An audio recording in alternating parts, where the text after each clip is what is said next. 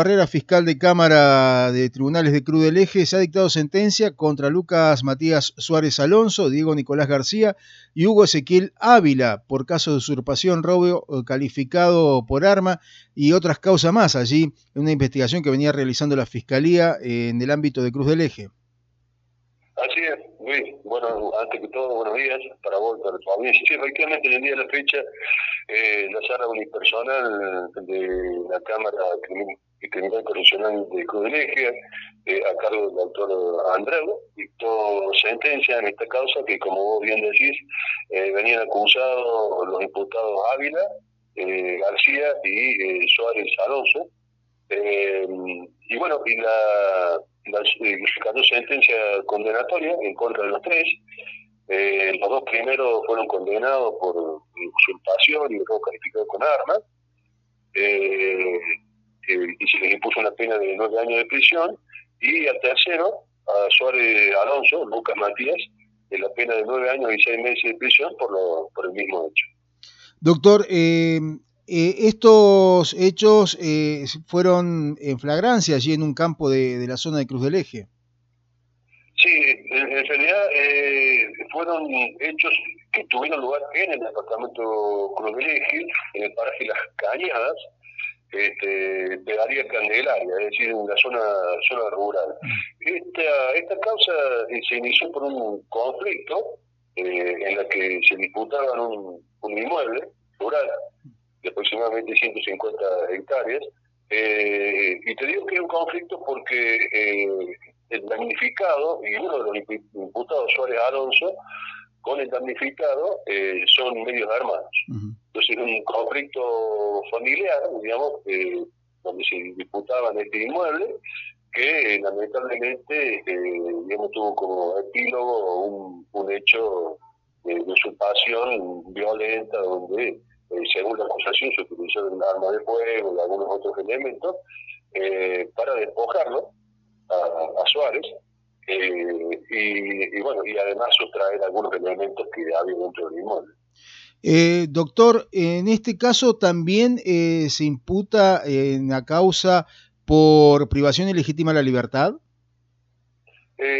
no, en realidad tanto eh, yo como representante del Ministerio Público como el Tribunal desechamos la calificación original de privación ilegítima, entendimos que eh, el hecho de haberlo, eh, digamos, despojado a, a Néstor Suárez del, inmueble haberlo, haberlo sacado del interior, haberlo este, subido violentamente a un vehículo y haberlo trasladado a, digamos, a unos metros, habiendo dejado a unos, 700 metros del lugar, eh, era, eh, digamos, era parte de la violencia propia de, eh, que, ya está contenida en el tipo legal de la, de usurpación. ¿no es decir, entendimos que no se daba, digamos, ese, ese plus que requiere de, privación ilegítima de la libertad ambulatoria.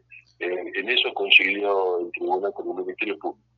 Doctor eh, Suárez Alonso es el único que está detenido eh, por otra causa, pero va a continuar, ¿no es cierto?, en, cuanto a la aplicación de esta condena. Yo entiendo que sí, entiendo que sí, porque, eh, digamos, la detención se ordenó en Córdoba, en otra causa. Entiendo que por un hecho de violencia familiar. y bueno, y al haber caído condena acá, digamos, en esta causa, entendería yo que no va a recuperar la libertad y va a continuar detenido los otros dos imputados, eh, bueno, van a, han quedado en libertad, el tribunal impuso que continuaran en libertad bajo fianza hasta que la sentencia esté firme o hasta que el Tribunal Superior este, pueda resolver en casación de alguna otra, de manera diferente como el tribunal, ¿no? Y que recorran siempre que esta, esta sentencia que recae en, en las cámaras, en este caso en la Cámara Criminal Correccional de Colegio, es una sentencia que eh, no se encuentra firme. se, abre, se abre toda la parte recursiva, digamos. ¿no? Perfecto, doctor. Ahora, esta condena nueve años eh, y seis meses para Suárez Alonso y nueve años para Ávila y García. Eh, ¿Está muy cerca del límite máximo permitido por el código para esta, este tipo de delitos? Eh, bueno, lo que hay que tener en cuenta acá es que son varios los, delitos que se le, se le imputan. Si bien el hecho de uno, solo, eh, pero hay, fueron condenados por eh, usurpación y por robo calificado con arma, un arma, un arma propia, es decir, un arma de fuego.